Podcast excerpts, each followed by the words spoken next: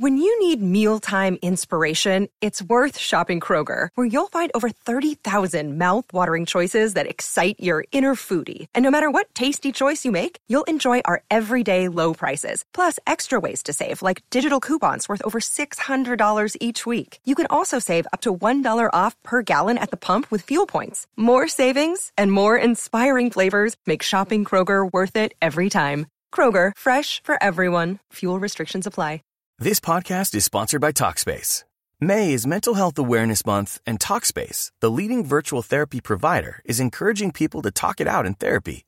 By talking or texting with a supportive licensed therapist at Talkspace, you'll gain insights, discover truths, and experience breakthroughs that will improve how you live and how you feel. With Talkspace, just answer a few questions online, and you'll be matched with a therapist. And because you'll meet your therapist online, you don't have to take time off work or arrange childcare. You'll meet on your schedule, whenever you feel most at ease. Plus, Talkspace works with most major insurers, and most insured members only pay a $25 copay or less. No insurance? No problem. If you want to make progress toward a mentally healthier place, Talkspace is here for you. Now get $80 off your first month with promo code SPACE80 when you go to Talkspace.com.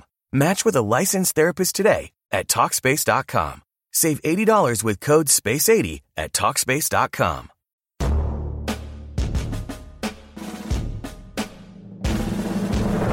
To Daily Edition, where we provide a quick biblical interpretations and applications. This is a ministry of striving for eternity.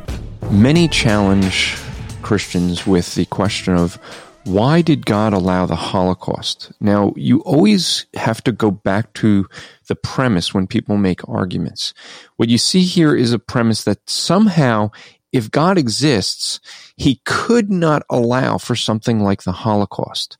The Holocaust is an evil in the postmodern thinking.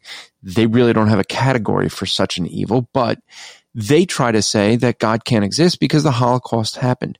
Now, this sort of question comes out in a, a, world of different ways. We've already dealt with it with why doesn't God hail amputees, things like that. And almost every time we always refer back to Romans chapter 9, 14 to 23. Eh, because God allowed this for his glory and people don't understand that.